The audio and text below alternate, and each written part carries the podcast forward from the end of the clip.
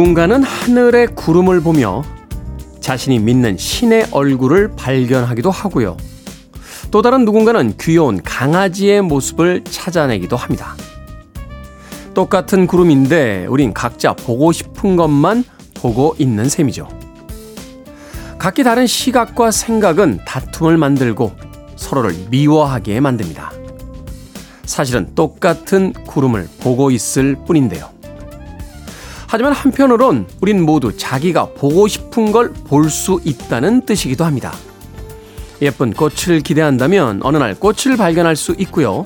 신비로운 우주선을 상상하고 있다면 그 모양도 찾아낼 수 있다는 겁니다. 노을진 창가에 앉아 멀리 떠가는 구름을 보면 찾고 싶은 옛 생각들 하늘에 그려요. 오래된 옛 노래의 가사를 살며시 떠올려 봅니다. 7월 29일 토요일 김태훈의 프리웨이 시작합니다.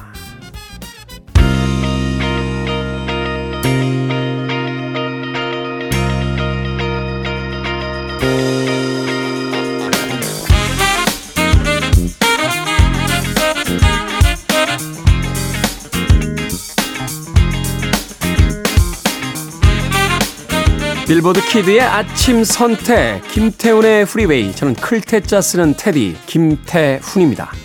자 오늘 첫 곡은 2013년도 빌보드 Hot백 차트 이번 주 2위에 올라있던 다프트 펑크 피처링 페럴 윌리엄스의 Get Lucky 듣고 왔습니다. 자 7월 29일 토요일 1부가 시작됐습니다. 1부는요 음악만 있는 토요일로 꾸며드립니다. 1970년대부터 2023년도까지 빌보드 Hot백 차트 이번 주 상위에 랭크됐던 히트곡들 중심으로 선곡을 해드립니다. 각 시기별 음악들을 통해서 그 시대의 분위기를 차분하게 한번 읽어보시는 시간도 될 것 같습니다. 자 그리고 2부는요 북끄북끄로 꾸며드립니다. 책 한 권을 읽어보는 시간이죠. 오늘은 또 어떤 책을 읽어볼지 2부도 기대해 주시길 바랍니다. 여러분 지금 KBS 2라디오 김태훈의 프리웨이 함께하고 계십니다.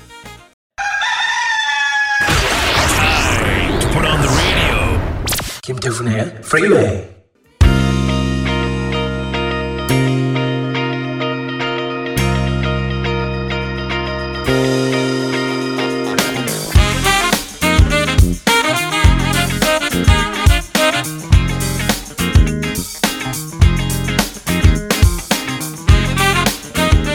음악만 있는 토요일 세 곡의 노래 이어서 듣고 왔습니다.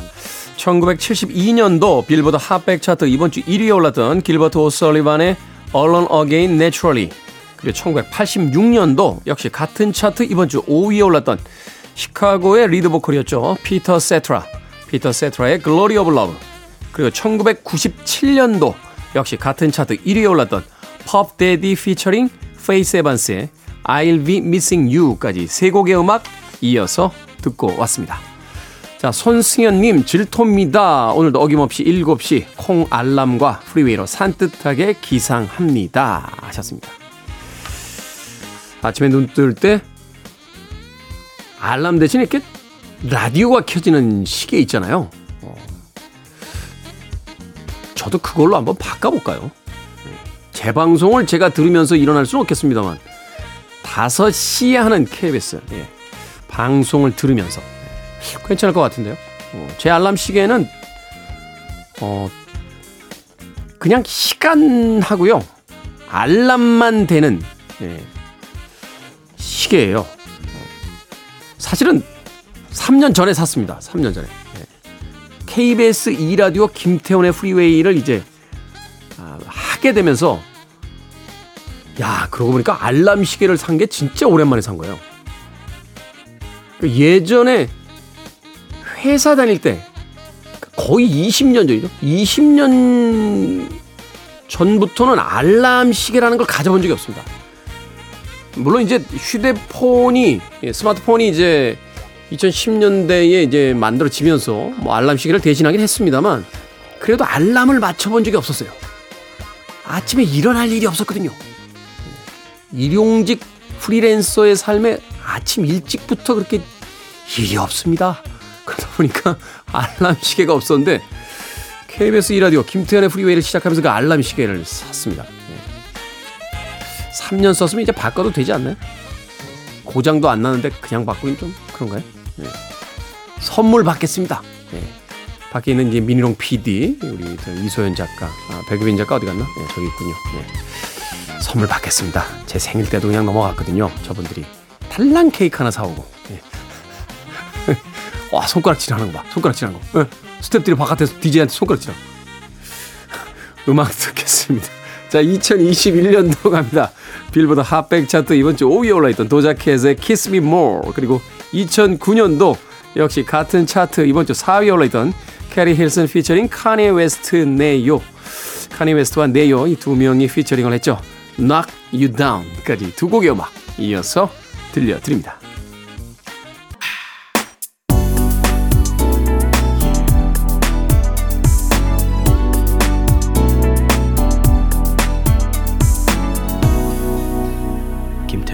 Freeway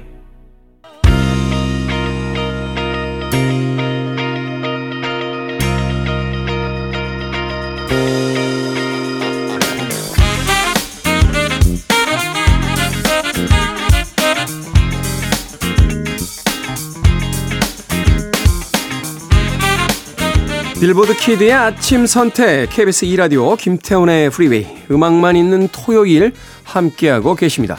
자, 두 곡의 음악 이어서 듣고 왔죠. 1981년도 빌보드 Hot백 차트 이번 주 5위에 올라있던 The 오크리지 보이즈의 엘바이라. 네, 우리나라 표기법으로 엘비라 이렇게 하는데 노래 부를 때 들어보니까 엘바이라 이렇게 발음을 합니다. 그리고 이어진 곡은 1977년도 역시 같은 차트 이번 주 9위에 올라있던 리타 쿨리지 리타 쿨리지의 Higher and Higher까지 두 곡의 음악 이어서 듣고 왔습니다. 황을진님, 클테스는 테디 반갑습니다. 아주 상쾌한 아침입니다. 오늘도 즐거운 하루 보냅시다 하셨고요. 박옥수님께서는 날마다 음악 듣고 있는데 문자 처음 보내봅니다. 감사해요 하셨습니다. 들어주셔서 제가 더 감사합니다. 자, 손인성님, 아내랑 다카마츠로 환갑 여행 중입니다. 클테짜 써서 아직도 크고 있는 태훈 씨 목소리 여기서도 좋네요 하셨습니다. 다카마치는 어디입니까? 어, 일본인 것 같은데 어딘지 야 다카마츠? 굉장히 독특한 도시로 여행을 가셨군요. 뭔가 있겠죠? 뭔가 또 유명한 것이 있고 뭔가 또 볼만한 풍광이 있기 때문에 또 이 여행지로 선택하신 것이 아닌가 하는 생각이 드는데 저도 한번 방송 끝나고 찾아보도록 하겠습니다. 다까마자 환갑 여행 중이시다 아내분과 함께 행복한 여행이네요. 어, 그동안 잘 살아오셨다 하는 것을 확인할 수 있는 그런 여행이 아닌가 하는 생각이 듭니다. 거기서도 제 목소리 괜찮습니까? 예, 거기서도 괜찮다는 거죠. 미국에 있는 분들도 가끔 그런 문자 보내십니다.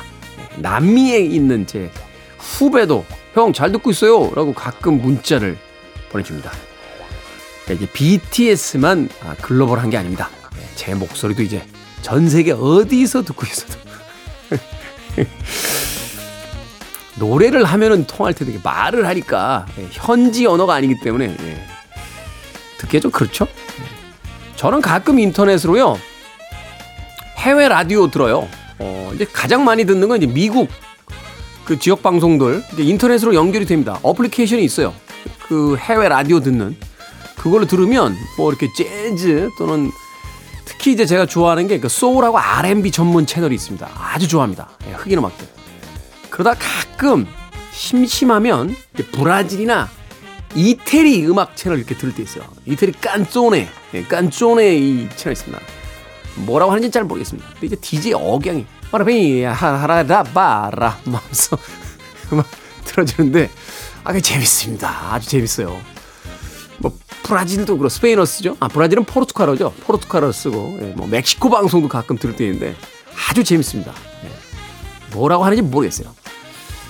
제 방송도 누가 그렇게 듣고 있지 않을까요? 남미에서 혹은 멕시코에서 예, 아르헨티나 사람들이 막 이렇게 야 얘 뭐라고 하는지 모르겠는데 되게 잘생긴 것 같아. 이렇게 희망사항입니다. 희망사항. 네. 자, K124288217님. 음악은 시간여행을 가능하게 해주잖아요. 지금 저는 휴대폰에 라디오 앱을 깔고요.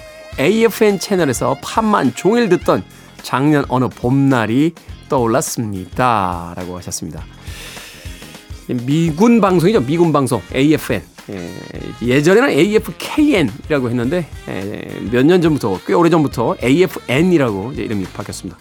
저도 중학교 고등학교 때 영어 공부한다는 핑계로 이 AFKN 참 많이 들었던 기억이 나요. American Top 40 하는 프로그램이 있었습니다. 팝 음악 참 많이 들었던 채널인데 예, 지금도 이 AFN 채널을 통해서 음악 듣는 분들이 꽤 계시군요. 저도 한번 들어봐야겠네요. 어, 최근에 또 어떤 프로그램들이 인기를 얻고 있는지. 자, 1993년도로 갑니다. 빌보드 핫백 차트 이번 주 10위에 올라있던 익스포즈의 I'll Never Get Over You 그리고 2006년 역시 같은 차트 10위에 올랐던 The Pray의 Over My Head까지 두 곡의 음악 이어서 들려드립니다. You're listening to one of the best radio stations around. You're listening to 김태훈의 Freeway. 빌보드 Kid의 아침 선택 KBS 2 라디오 김태훈의 프리웨이 함께하고 계십니다. 1부 끝곡은 2019년 빌보드 Hot백 차트 이번 주 1위에 올랐던 음악 골랐습니다. 릴 나스 X 피처링 빌리 레이 사이러스의 Old Town Road 듣습니다. 저는 잠시 후 2부에서 뵙겠습니다.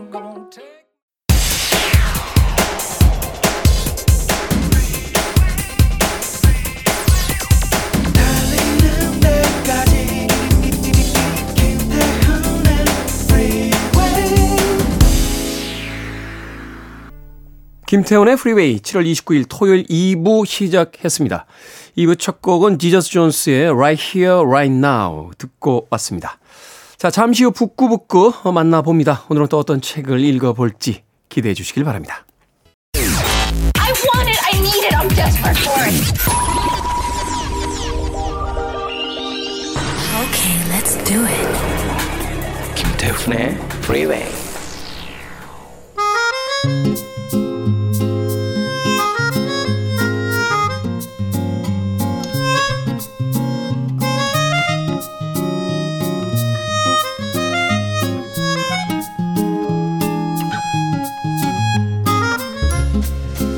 다양한 장르의 책을 두루 섭렵하는 시간입니다. 북구북구 북튜버 이시안 씨, 북한람니스터 박사 씨와 함께합니다. 안녕하세요. 네, 네 안녕하세요. 자, 오늘 읽어볼 책 우리 이소연 작가가 굉장히 곤혹스러워했던 500페이지가 넘는 장편 소설입니다. 얼마 전에 세상을 떠난 대작가죠. 밀란 쿤타라의 참을 수 없는 존재의 가벼움입니다. 제목은 참을 수 없는 존재의 가벼움인데 책은 참을 수 없게 두껍습니다. 아, 저는 이 제목을 누군가가 참을 수 없는 존재의 가려움. 이라고 얘기를 하겠는데 그 이후에 정말 이 생각을 떨칠 수가 없어요. 읽으면서 계속 생각이 나더라고요. 근데 원래 이 제목이 네. 그 영어로 하면 존재에 참을 수 없는 가벼움이 더 맞대요. 그렇죠. 근데 한국에서 번역될 때 처음에 그 제목으로 들어왔었는데 그때 마케터가 음. 존재라는 말이 제일 앞에 온 책치고 잘 팔린 책이 없다. 아, 그래서 이 존재가 들어오면 안 된다 해서 바뀌어가지고 이렇게 된 거래요. 사실은 그리고 어순상으로도 그건 영어식 어순이잖아요. 네네. 우리나라의 어순은 이게 맞죠. 음. 참을 수 없는 존재의 가벼움 이렇게 가야 되는데 존재에 참을 수 없는 가벼움. 그러면은 뭔가 가르치는 것 같고. 네.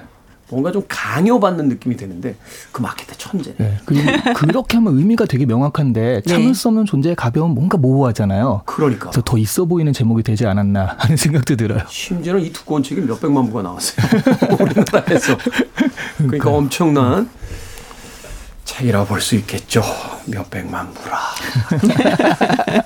자, 계산하고 계신다. 네. 일단 밀란 쿤데라 어떤 작가인지 이시한 씨께서 좀 소개를 해 주시죠. 네. 체코슬로바키아 브르노에서 태어났고요. 아버지가 그 음악가이고 피아니스트고 그리고 브르노 뮤지컬 아카데미 수장이었어요. 네. 그래서 아버지에게 음악을 배웠고 피아노를 배웠고 나중에 이 그 작품에 이런 음악적 배경이 좀 들어가기도 하거든요. 1948년에 브루노에서 중등 교육 과정을 마쳤고 그때 프라하 카레 대학교의 예술학부에서 문학과 미학을 공부하다가 그리고 공연예술 아카데미로 편입을 해서 들어갑니다. 영화학부로요. 네. 영화 기획과 희곡 창작을 했고요. 뭐 거기서 조교 활동을 하기 시작을 하는데 근데 1950년에 반공산당 활동이라는 죄목으로 공산당에서 추방을 당해요. 그래서 이 사건을 바탕으로 밀란 쿤데라의 소설 이제 농담 같은 게 쓰여지기도 했죠. 음, 네. 1952년에 졸업한 다음에 영화 아카데미에서 강사가 되었는데요. 1956년에 다시 공산당에 재입당합니다. 계속 이제 입당 신청서를 냈다가 반려 반려되다가 이제 다시 된 거죠. 그런데 1968년에 프라에 보면 참여를 했거든요. 네. 그래서 1970년에 다시 또 당에서 추방을 당해요. 요즘 정치인들처럼 들어갔다 나갔다 막 이러는데. 아, 그 대단한 거예요. 네. 그 어떤 사상적 자기 주관이 분명히 있었다는 그렇죠. 거잖아요. 네, 네. 네. 근데 프라의 봄 경험을 바탕으로 또 1984년에 오늘 이제 살펴볼 참을 수 없는 존재의 가벼움을 집필하게 된 거거든요. 그리고 결국엔 거기서 이제 못 살겠다 싶었는지 1975년에 프랑스로 망명을 합니다. 망명 가죠. 그리고 이제 프랑스 시민권을 취득을 했고요. 원래는 체코어로 글을 썼는데 이때부터 프랑스로 간, 사, 간 다음부터는 프랑스어로 글을 썼거든요. 대단한 작가. 이게 남의 네, 나라로 네, 소설을 네. 부럽죠. 더군다나 그 하루키처럼 문장이 아주 단촐한 게 아니라 이 네. 쿤데나의 문장 굉장히 형이상학적인데 그거를 네, 네. 프랑스어로 썼다는 네. 거.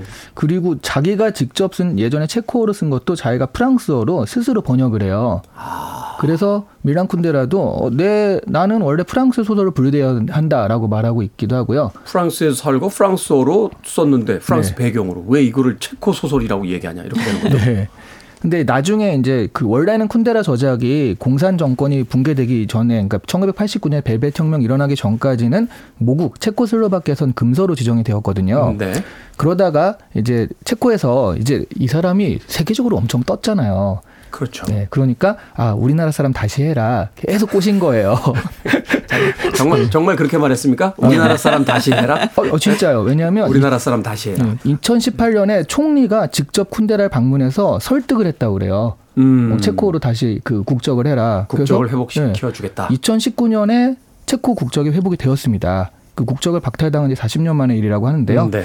어, 그래서 이제 지금은 아까 돌아가시기 전까지는 체코 국적이었고 시민권을 프랑스와 체코 둘 다 가지고 있었던 상태가 된 거죠. 그러니까요. 성공하고 여, 여건이 두 개잖아요. 네, 그렇죠. 그렇죠. 성공하고 볼 일입니다. 네, 성공하고 볼 일이에요. 네. 얼마 전에 메시가 네. 여건 두개 가지고 갔다가 걸렸었는데 전 그렇게 부럽더라고요. 그래서 이미 네. 이미그랜트에 딱 하면 그러는 거 아니에요. 어느 여건 줄까?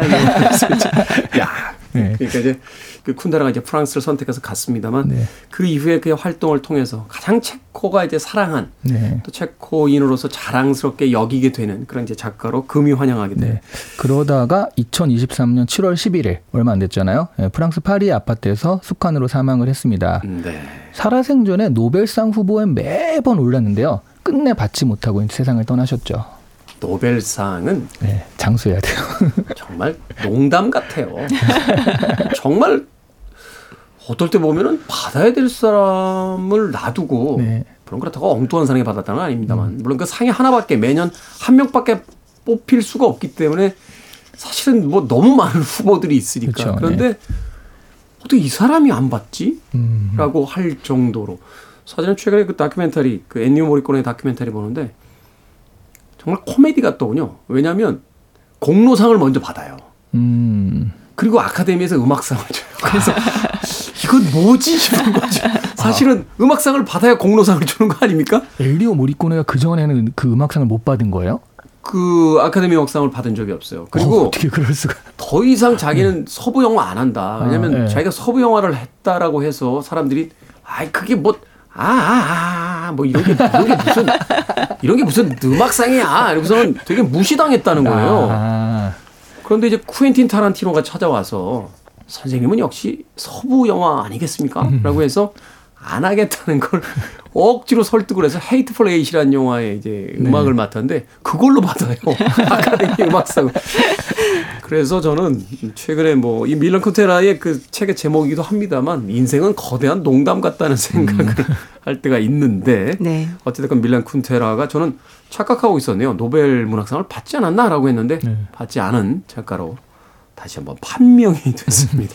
왠지 이 얘기하니까 생각납니다. 왜 맛집 중에 그런 거 있잖아요. 어, 맛집 TV에 실리지 않은 집. 뭐 약간 이런 거 프랭카드 걸고 있어요.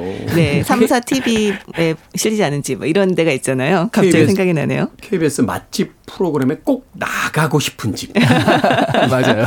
이런, 이런 것들이 있는데 자 그런 사소한 우리가 농담으로 다루기에는 밀란 쿤데라는 음. 사실은 엄청난 대가이긴 합니다. 네. 자 오늘 이제 읽어볼 참을 수 없는 존재의 가벼움 이 굉장히 장편의 소설이기 때문에 과연 그 줄거리가 요약이 가능할지 모르겠습니다만 또 요약하면 또 오히려 또 아주 간단하게 요약할 수 있는 음. 그런 그렇죠. 책이기도 하고요. 네, 박사 네. 씨의 요약 솜씨를 좀 보도록 하겠습니다. 그러게요. 한숨을 쉴 수밖에 없었는데 코너 중에서요. 네. 출연자들이 한숨 쉬는 코너는 아니 우리 제 프로그램뿐만이 아니라 네. 제가 보기엔 대한민국 모든 코너 중에서 출연자가 나와서 하고 시작하는 프로. 자, 줄거리 요약 부탁드립니다. 뭐 제가 요약한 줄거리를 듣고 책을 읽으시면 제가 한숨을 쉰 이유를 좀 아실 수 있을 것 같습니다. 네. 네.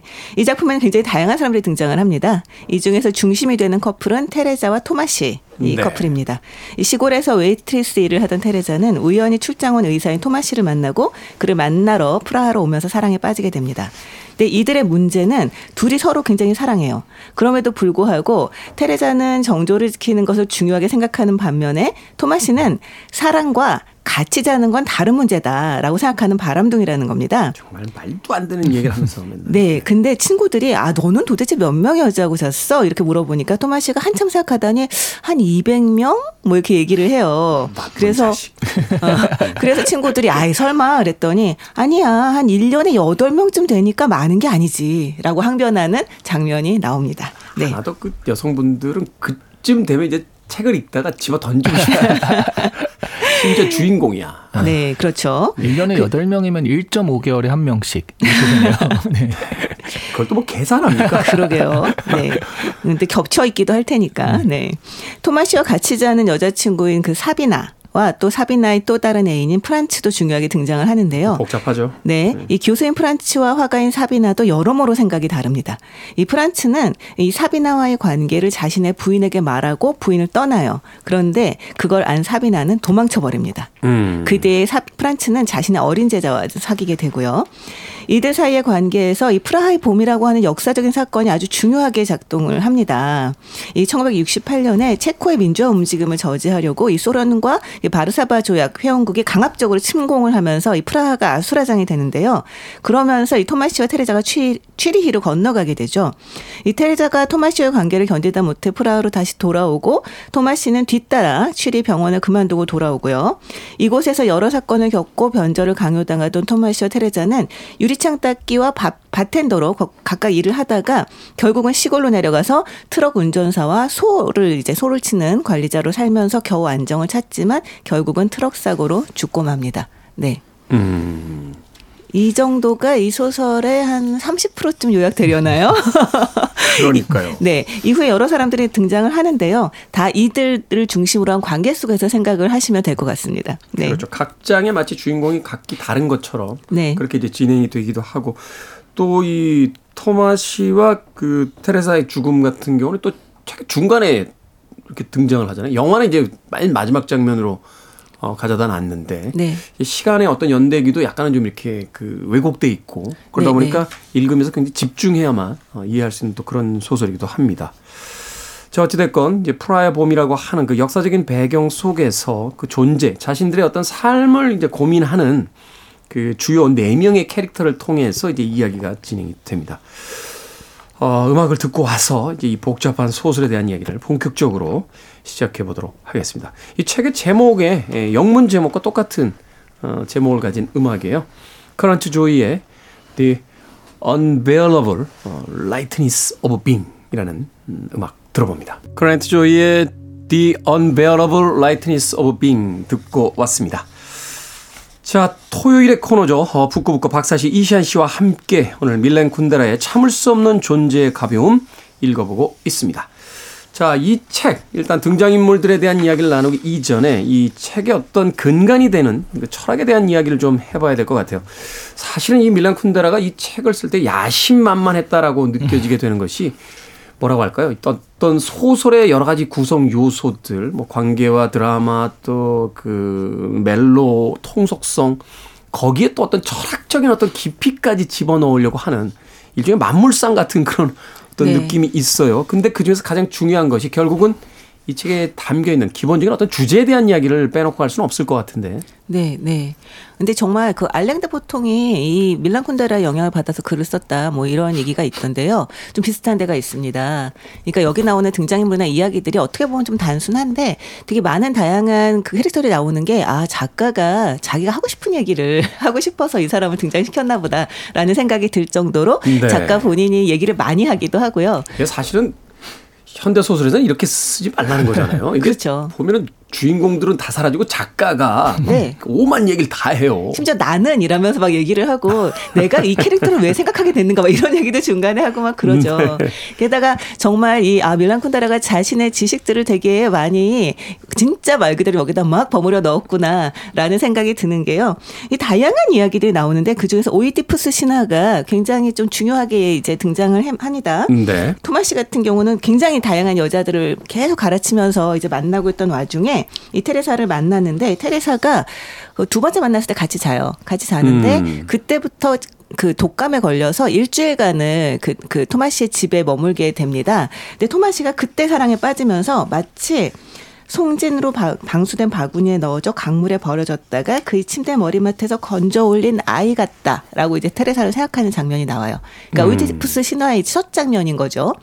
그래서 토마시가 오이디푸스 신화 를 굉장히 좀 관심을 기울이고 생각을 하게 되다가 그 다음에는 자기네 이제 그 체코의 상황 속에서 정말 그 자국의 공산주의장에서 아주 순진하게 공산주의를 막 지지를 하다가 결국 소련의 범죄를 저도 모르게 도왔으면서도 결국은 책임지지 않으려는 그런 이제 사람들에 대해서 또 생각을 하게 돼요. 네. 그래서 그들을 비판하는 글을 잡지에 싣게 되는데 그 내용 때문에 이제 소련의 그 미움을 사게 됩니다. 그래서 결국은 이제 병원에서 이제 잘리고 맞아요. 시골로 갔다가 결국 이제 유리창 닦기인가요? 유리창 닦기가 됐다가 음. 그 다음에 이제 그 트럭 운전사로 다시? 하다가 네, 트럭 운전사로. 네 그런 이제 노동을 한번 살게 되죠. 근데 그러면서도 토마 씨가 그들을 벌해야 한다는 생각에는 반대를 합니다. 그러면서 자신이 한 일이 무엇인지 모르는 사람들을 벌 주는 것은 야만적인 짓이다라고 얘기를 하는데요. 그 말을 그 토마 씨 아들인 시몽이 그 예수가 그 말을 듣고 예수가 한 말을 떠올려요. 음. 저들을 용서해 주십시오. 저들은 자기들이 한 하는 짓을 알지 못합니다라는 말을 떠올리게 되고요. 십자가에 매달려서 하신 이야기죠. 네. 그러니까 결국은 토마 시의 무덤 비석에 그 시몽이 이렇게 씁니다. 그는 지상에서 하느님의 왕국을 원했다라고 쓰는데요. 음. 토마 시가 그런 말을 원하지 않았을 거 알면서도 쓰게 되죠. 이런 식으로 뭐 신화라던가 철학이라던가 이런 것들이 막 같이 섞여서 돌아가고 그리고 여기서 연상되는 다른 이야기가 나오고 거기서 또 다른 이야기 연상이 되고 이런 방식으로 이제 소설이 엮여져 나가는 그런 형태입니다. 대단한 이야기꾼이에요. 네. 네. 이런 분들 꼭 있어요.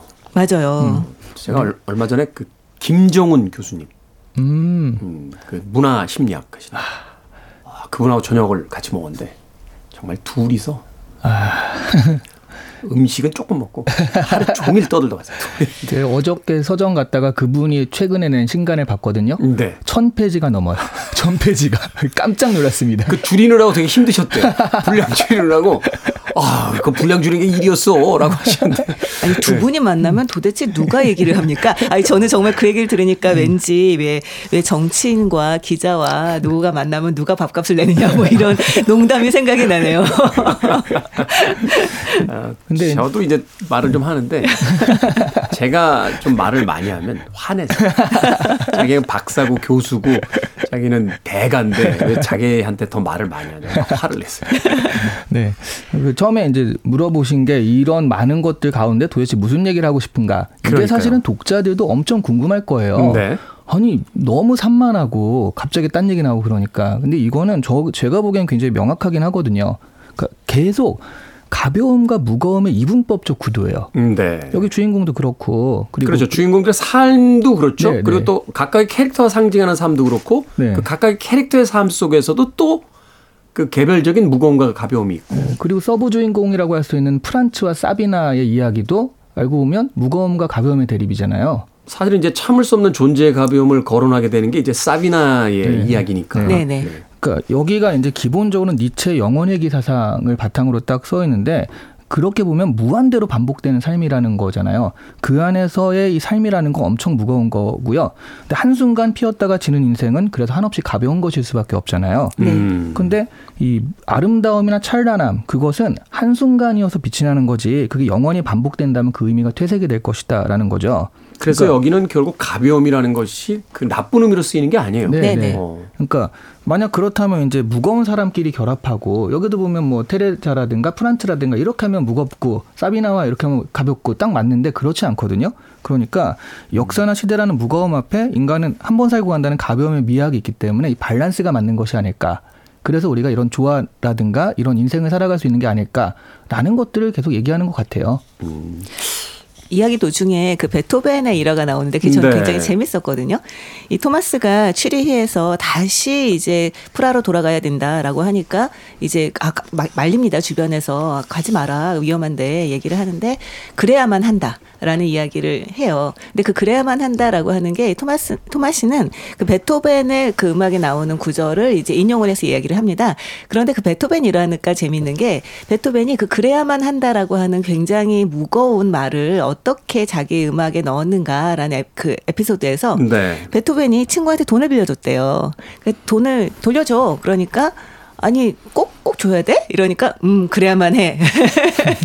라고 이야기를 하면서 그걸 가지고 음악을 만들었다가 그 가벼운 음악을 만들었다 그걸로 나중에 이제 작곡을 하게 된 에피소드가 나옵니다. 네. 그것만 보더라도 사실 가벼움과 무거움이라고 하는 것은 이 물테면 누구는 가벼운 사람, 누구는 무거운 사람 이렇게만 말할 수도 없는 게 또 그 안에서 가벼운 게 무거운 걸로 바뀌고 무거운 게 또 가벼운 걸로 바뀌고 이게 마치 춤트지 요종을 치고 있는 거죠. 갑자기 그 박사 씨가 이야기하시니까 그 음악은 아닙니다만 앞으로 이제 베토벤 음악 들을 때마다 그래야만 해 그래야만 해 이렇게 이렇게 들릴 것 같아. 근데 그것도 있잖아요. 바흐가 네. 엄청 많이 곡을 작곡했는데 그게 빛에 쫓겨가지고 네. 빚 갚으려고 엄청 작곡했다는 얘기도 있잖아요. 예술가들 다 그렇잖아요. 네. 도스토옙스키도 그렇고 다 그렇죠. 도박빚 때문고 다. 어? 어찌됐건 오늘의 이 장황한 책에 대한 이야기들 중에서 머릿속에 남겨갈 것은 그래야만 해만 남지 않을까 하는 생각이 드는데 결국 이제 그런 이야기들을 하잖아요. 인간의 삶이라는 건 단선적이고 네. 결국 그래서 한 번뿐이라는 건 의미가 없다. 그것은 후회할 대상도 아니고 뭐 어떤 감상을 넣어놓을 음. 대상도 아니다. 왜냐하면 지나가고 다시 그 시간으로 돌아갈 수 없으니까. 네. 그럼요. 마치 그 테레사가 그 유명한 어떤 철학적인 명제죠. 그 사람은 같은 강물에 두 번 발을 담글 수 없다라고 음. 하는데 흘러가는 그 물을 보면서 이별을 왜 그 떠올리는 그런 장면들 같은 것들도 굉장히 철학적이고 사실은 그래서 우리들의 삶이라는 것이 매일 반복되는 삶의 어떤 무거움 하지만 한 번 지나고 나면 돌아오지 않는 시간의 가벼움 이런 것들을 음. 계속 교차하면서 살아가고 있다는 듯이 이 책에 대한 어떤 주제를 이야기하는데 그래서 이걸 보면 딱 그게 떠오르지 않아요? 시지프의 신화? 그렇죠. 계속 네. 돌을 굴려서 근데 거기서의 시지푸스는 영원성을 가지고 있잖아요. 어, 그렇긴 하죠. 네네. 음. 근데 이제 계속 반복되는 어떤 그거의 무거움, 그 영원회기 음. 여기도 영원회기니까 그런 부분에서 저는 되게 똑같다라고 느꼈거든요. 네. 네. 참 그 이야기를 어떻게 이렇게 소설적인 어떤 그 음. 드라마로서 담아낼 수 있을까? 좀 대단한 작가라는 생각을 다시 한번 해보게 됐습니다. 이 네 명의 주요 캐릭터들 중에서 좀 이 캐릭터들의 이런 행동들이 이 이야기와 또 가장 잘 맞물려 있는 것 같다라고 생각하시는 사건이나 또는 그 주인공들이 있다면 어떤 부분들과 어떤 주인공들일까요? 역시 저는 그 서브 캐릭터죠. 그러니까 지금 프란츠와 사비나의 이야기 중에 네. 그러니까 프란츠는 원래 이제 아내가 있었는데 사비나랑 이렇게 또 그런 불륜 관계 빠지면서 뭐 아내를 버리고 이쪽으로 가려고 진지하게 하니까 그렇게 다가가니까 사비나가 미국으로 튀어버리잖아요. 그러니까 나는 너를 그런 가벼워서 만났는데 이건 아니지 하고서 미국으로 가버리다. 네. 심지어 미국 가는데 그림이 잘 팔려요. 근데 여기서 제가 인상 깊었던 건 그래서 프란츠도 에이 인생 뭐 나도 가볍게 살아볼래라고 생각했는지 사비나가 떠나고 안경제비 학생과 연인 관계를 하게 되잖아요. 네. 그러다 시위에 참가하기 외국에 갔다가 거기서 강도를 만나서 죽게 되거든요. 캄보디아인가요? 거기가? 네. 네. 네. 캄보디아 갔다. 그러니까 네. 이게 뭐지? 그러니까 무겁게 살아야 되는 사람이 가볍게 살려고 했을 때 이런 그 벌이 내리나 이런 생각도 있고요. 그 안경제비 학생과의 일화가 되게 어 뭐지? 라는 생각을 좀 들게 하더라고요. 음, 가벼움과 무거움이 계속되는 그 교차들. 네. 네.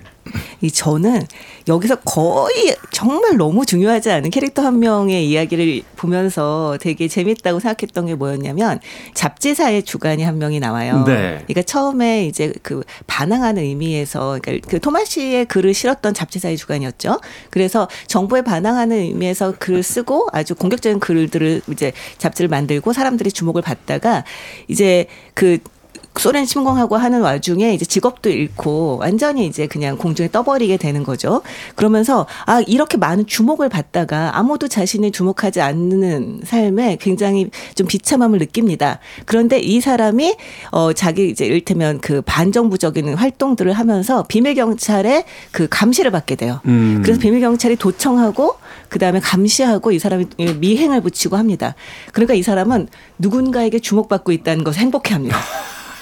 그런 이야기가 나와요. 짧게. 근데, 근데 관종이라고 할 수 있죠 한마디로. 어. 네. 심지어 심지어 비밀 경찰에게 관심을 받고 있는데 너무 좋아. 너무 좋아해. 너무 좋아. 그런 장면이 나오거든요. 네. 그 짜, 아주 짧은 얘기인데 저는 그걸 보면서 아 정말 사람들은 너무나 다르고 이것에 대해서 단선적으로 평가할 수 있는 건 아무것도 없구나라는 게 좀 실감이 났어요. 예전에 그 유명한 영화죠. 선셋대로인가요? 거기 보면 잊혀진 스타가 결국은 자기의 그 정부인 한 남자를 죽이죠. 그리고서는 살인 사건이 벌어지니까 막 경찰하고 언론이 막 신문 기자들 와 있는데 너무 좋아하면서 2층에서 계단을 너무 우아하게 내려가는 거예요. 어, 질문 받겠습니다. 막 이런 표정으로. 근데 마치 그런 어떤 그 사람들의 관심 속에서 어, 관심이 없을 때 그 좌절감을 느끼는 어떤 현대인들에 대한 이야기도 그 에피소드에서 이제 담겨져 나오고 저는 사실 여기 등장하는 강아지도 굉장히 인상적이에요. 아, 카렌이 음. 너무 인상적이죠. 그렇죠. 음, 네. 다리를 절게 되고 나중에 이제 암에 걸렸다는 음. 그 판정을 받게 되는데 그런 이야기들 아주 그 사소한 어떤 일상에서 발견할 수 있는 사람들의 모습을 통해서 우리의 삶에 대한 어떤 깊이를 이제 관찰해내는 그 대가의 어떤 솜씨가 또 유감없이 펼쳐집니다. 자, 음악 한곡 듣고 와서 이제 책의 나머지 부분에 대한 이야기 또 나눠보도록 하겠습니다. 여기서 이제 테레사 같은 인물이 바로 이게 삶의 어떤 무거움의 또 한 측면을 담당하고 있는데 정말로 토마스의 사랑의 그 자신의 어떤 인생을 이제 걸잖아요. 샤데이의 음악 중에서 어, Hang on to your love 듣습니다.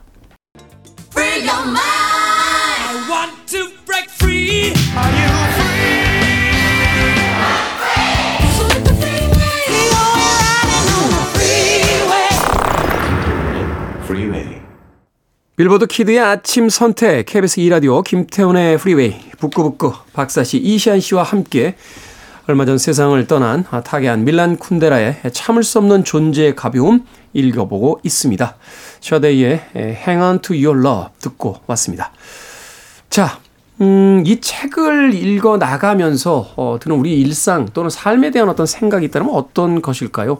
이 쿤데라는 사실 가상의 공간 속에 하나의 그 신으로서 이제 등장해서 캐릭터들을 만들어 놓고 또 자기가 그 직접 개입해서 마치 나레이션을 하듯이 이런저런 이야기들을 이제 던져 놓고 있습니다. 책을 읽어 나가면서 이제 결국 생각하게 되는 건 우리들의 삶으로 이제 돌아와서 하루의 일상 또 인생에 대한 이야기를 하게 되는데 흥미로운 게 바로 그런 거죠. 앞서 이야기한 것처럼 행복이라는 것은 결국 어떤 좋았던 상태를 계속 반복하고자 하는 욕망인데 음. 삶이라는 거는 결국 끝이 있는 직선으로 이루어져 있기 때문에 우리들의 네. 어떤 삶의 모습은 바로 거기에서 이제 발생한다. 하, 이런 어떤 이야기를 음. 합니다. 잘 읽은 거죠, 제가?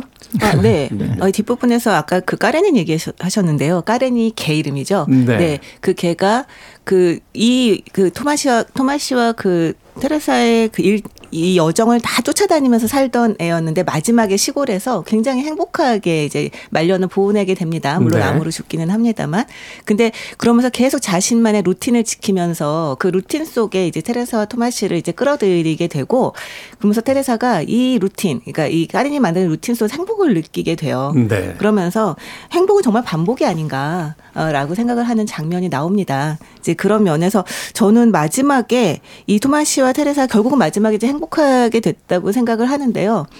저는 그게 참 약간 씁쓸하면서 재밌다고 생각했던 게 뭐였냐면 아 이러니하기도 하죠. 네, 이들이 굉장히 팽팽하게 서로 입장이 다르잖아요. 그 사랑에 대한 입장이 다르던데 네. 나중에 이들이 결국은 어우러지게 되는 게 뭐냐면 토마시가 늙어요. 늙고 모든 걸 잃죠.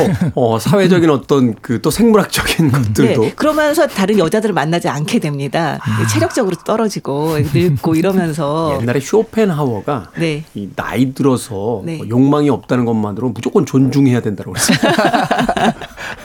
또 한편으로 테레사는 그, 지, 그 지방에 내려가서 거기에 아주 순박하고 좀 편안한 시골 농부하고 또 바람이 납니다. 아. 네. 근데 이제 그, 토, 그 토마시가 알지 못하게 사귀고는 있습니다만 바람이라고 할 정도의 그런 건 아니지만 약간 썸 타죠. 썸을 음. 타죠. 근데 정말 그러면서 이제 어떻게 보면 테레사도 이 사랑과 이런 이제 토마시와의 사랑과는 다른 형태의 이제 관계에 대한 또그 그 경험을 하게 되는 거죠. 네. 이렇게 아주 팽팽했던 둘의 차이가 이런 방식으로 이제 가운데로 모이게 되면서 행복을 느끼는 그런 과정을 보면서 정말 입장 차이가 이렇게까지 크다면 한쪽의 입장에 맞추는 것은 불가능하고 결국은 그 양쪽 다 어, 서로가 서로 그 어떤 뭐 상황이든 뭐든 간에 서로 서로에게 가까이 다가가려는 노력이 필요한 게 아닌가라는 생각을 했어요. 근데 굉장히 거기서 또 아이러니한 게 그 두 사람이 가장 완벽한 행복의 순간을 누릴 때 교통사고로 죽어요. 음. 맞아요. 그리고 사비나가 그 소식을 딱 듣고 아 둘은 정말로 사랑했구나라고 하는 걸 깨닫는 장면이 나오죠. 네. 그러니까요. 네. 결국 이 밀란 쿤데라가 그 삶을 쳐다보고 있는 어떤 그 세계관이라고 해야 될까요? 결국은 무엇이든 오래 지속될 수 없고 네. 무엇이든 한 상태에 오래 머무를 수 없는 그런 어떤 삶에 대한 그 약간의 허무함 같은 것. 근데 그것을 아주 젊은 나이에 이 작가로서 써내려갔다는 음. 것이 참 대단하다는 또 생각을 해보게 됩니다. 네. 근데 이게 그런 것 같아요. 그러니까 책 내내 가벼움과 무거움이 대립하다가 그러니까 가벼움이 무거움을 설득하고 무거움이 가벼움을 설득하려다가 결국에는 그냥 그게 안 된다라는데 그렇다고 화합하는 것도 아니에요. 음, 그냥 공존하는 거죠. 네. 뭐 묘하게. 그러니까 이게 인생의 어떤 진리가 아닐까. 그 가벼움과 무거움이 왔다 갔다 왔다 갔다 하는 것.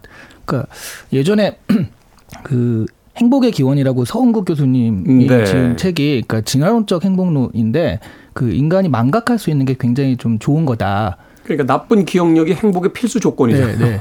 그리고 행복한 것이 가령 뭐 복권에 100억이 당첨되는 것과 그 길 가다가 만 원이 주은 것이 아주 큰 차이는 아니라는 거예요. 예. 그건 아니다. 아, 예. 교수님이 예, 너무 제가 극, 극단적인 비유를 들었군요. 예. 근, 근데 100억이 있으면 아무래도 뭐가 좀 따라오니까 네. 그러니까 이 그런 너무 행복한 그 아드레날린 가지고 평생 계속 살 수는 없고 그 음. 인간의 몸이 못 견디니까 사실은 그게 금방 그 무감각해져 버리잖아요. 네, 네. 그러니까 어. 좋은 것들이 계속 반복되면 또 무감각해지잖아요. 그러니까 이게 행복과 불행이 왔다 갔다 왔다 갔다 해야지 행복의 소중함을 느끼고 인생이라는 것 자체가 또 어떤 의미를 가질 수 있다. 뭐 이런 식으로 좀 얘기를 할 수 있을 것 같은데 여기도 마찬가지로 그러니까 가벼움과 무거움이 공존하면서 인생이라는 것이 완성되는 것이 아닐까. 네. 뭐 우리 그 인생에 적용하자면 그렇게 좀 생각해 볼 수 있을 것 같아요. 네. 행복이라는 게 뭐 양이 아니라 결국 횟수다 이런 이야기도 네. 하잖아요. 그래서 네. 네. 이 토마 씨하고 그 테레사의 관계와 대척점에 있는 게 어떻게 보면 사비나의 삶이라고 할 수 있는데요. 네. 사비나 같은 경우는 계속해서 배신하고 도망치는 것이 삶의 기조입니다. 정말 조금만 관계가 좀 무거워지려고 한다. 조금만 이렇게 뭐 좀 얽히려고 한다고 하면 계속 도망을 치고 계속 배신을 하면 하면서 떠나게 되죠. 그래서 점점 더 체코와는 먼 곳으로 음. 이제 가게 되는 얘기가 나오는데요. 의미에서 본다면 이 공간이 또 의미하는 상징이 있을 것 같아요. 프라하 또 스위스의 취리 그리고 이제 미국 네. 이세 군세 그리고 뭐 캄보디아도 뭐 프란츠의 일화 속에서 나오긴 네. 합니다만 네. 공간성이라는 거. 네, 네. 그런데 어쨌든 사비나 같은 경우는 계속 반복을 이제 하면서 그럼 결국은 내 삶이 가려고 하는 것은 어떤 것인가라고 의문을 갖게 돼요. 그래서 이렇게 얘기를 합니다. 그러니까 그녀를 짓눌렀던 것은 짐이 아니라 존재의 참을 수 없는 가벼움이었다라고 얘기하면서 지금까지는 배반의 순간들이 그녀를 들뜨게 했고 그녀 앞에 새로운 길을 열어주고 그 끝에는 여전히 또 다른 배반의 모험이 펼쳐지는 즐거움을 그녀의 가슴에 가득 채워주곤 했다. 그러나 여행이 끝나면 어떤 일이 벌어질까? 부모, 남편, 사랑, 조국까지 배반할 수 있지만 더 이상 부모도 남편도 사랑도 조국도 없을 때 배반할 만한 그 무엇이 남아 있을까? 라고 질문하게 됩니다. 배반할 게 있을 때 배반이 즐거운 거지. 그렇죠. 아무것도 배반할 게 없는데. 너무나 너무나 가벼워지면 결국은 무엇이 남을까라는 질문은 또한 사비나의 관점에서 이 작가는 또 질문을 하고 있는 거죠. 가고 싶지 않은 회사가 존재할 때 안 가는 게 좋은 거지. 무인도에서 혼자 있는데 야 회사 안 가니까 좋다. 이건 이건 아니라 이건 아니라 그렇죠.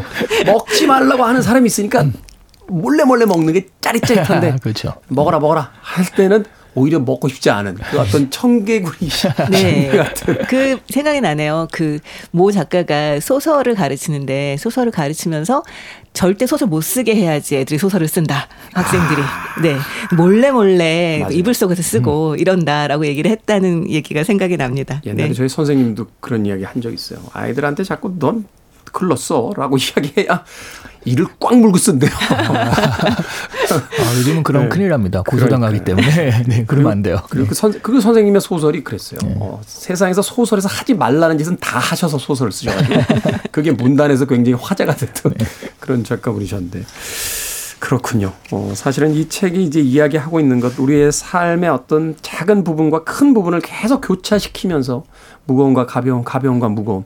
결국 우리는 가벼움에서 무거움으로 가려고 하고 무거움에서 가벼움으로 또 오려고 하는 이 관계 속에서 계속 그런 것들이 나오죠. 그럼에도 불구하고 그것은 영원히 섞일 수 없으며 음. 그것이 결국은 한 시간과 공간에 공존함으로써 우리의 삶은 어, 계속 될 수밖에 없다라는 거. 그런 이야기를 하고 싶었던 것이 아닐까 하는 생각이 듭니다.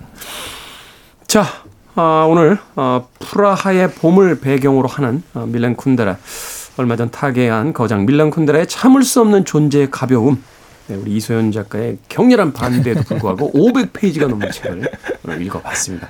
그래서 그런지 몰라도 이번 주에 유독 지쳐 보여요. 네, 굉장히 지쳐 보입니다. 자, 한 줄 추천사로 마무리하도록 하겠습니다. 네, 이건요.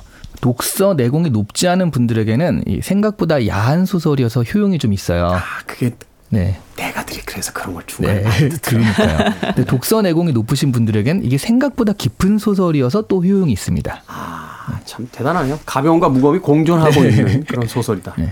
아, 저도 이 남녀 상열지사 너무 오랜만에 읽어가지고 아, 되게 그 즐겁지만은 않았습니다. 네, 내가 왜 아닌지를 네. 어, 순간적으로 이게 어떤 장면인지 이해를 잘 못하고 가셨대요. 아니 저 옛날에 읽었던 소설인데 아 읽었던 소설을 다시 읽으니까 아 이런 장면이 있었나 약간 이러면서 다시 읽게 되더라고요. 네. 네. 어, 저의 추천은 그 누구나 다 자신만의 사랑의 방식이 있을 텐데요. 내 사랑의 방식은 어떤 것일까 궁금하다면 이들의 이야기를 읽어보시기를 권하고 싶습니다. 네, 각기 네. 다른 사랑의 방식으로 서로를 사랑하는 사람들의 이야기. 저는 이렇게 정리할 수 있을 것 같아요. 어, 책보다 보면 어, 영화를 보고 싶어집니다. 음. 영화도 꽤 야합니다. 맞습니다. 자, 오늘 북구북구 밀렌 쿤드라의 참을 수 없는 존재의 가벼움 읽어봤습니다. 다음 주엔 박완서 작가의 도둑맞은 가난 읽어보도록 하겠습니다. 북튜버 이시안 씨, 북칼럼니스트 박사 씨와는 다음 주에 뵙겠습니다. 고맙습니다. 네, 네 고맙습니다. 감사합니다. 음악 한 곡 듣습니다. 아, 삶이란 혹 이런 것이 아닐까 하는 생각이 드는군요. 캔사스의 Dust the Wind 듣습니다.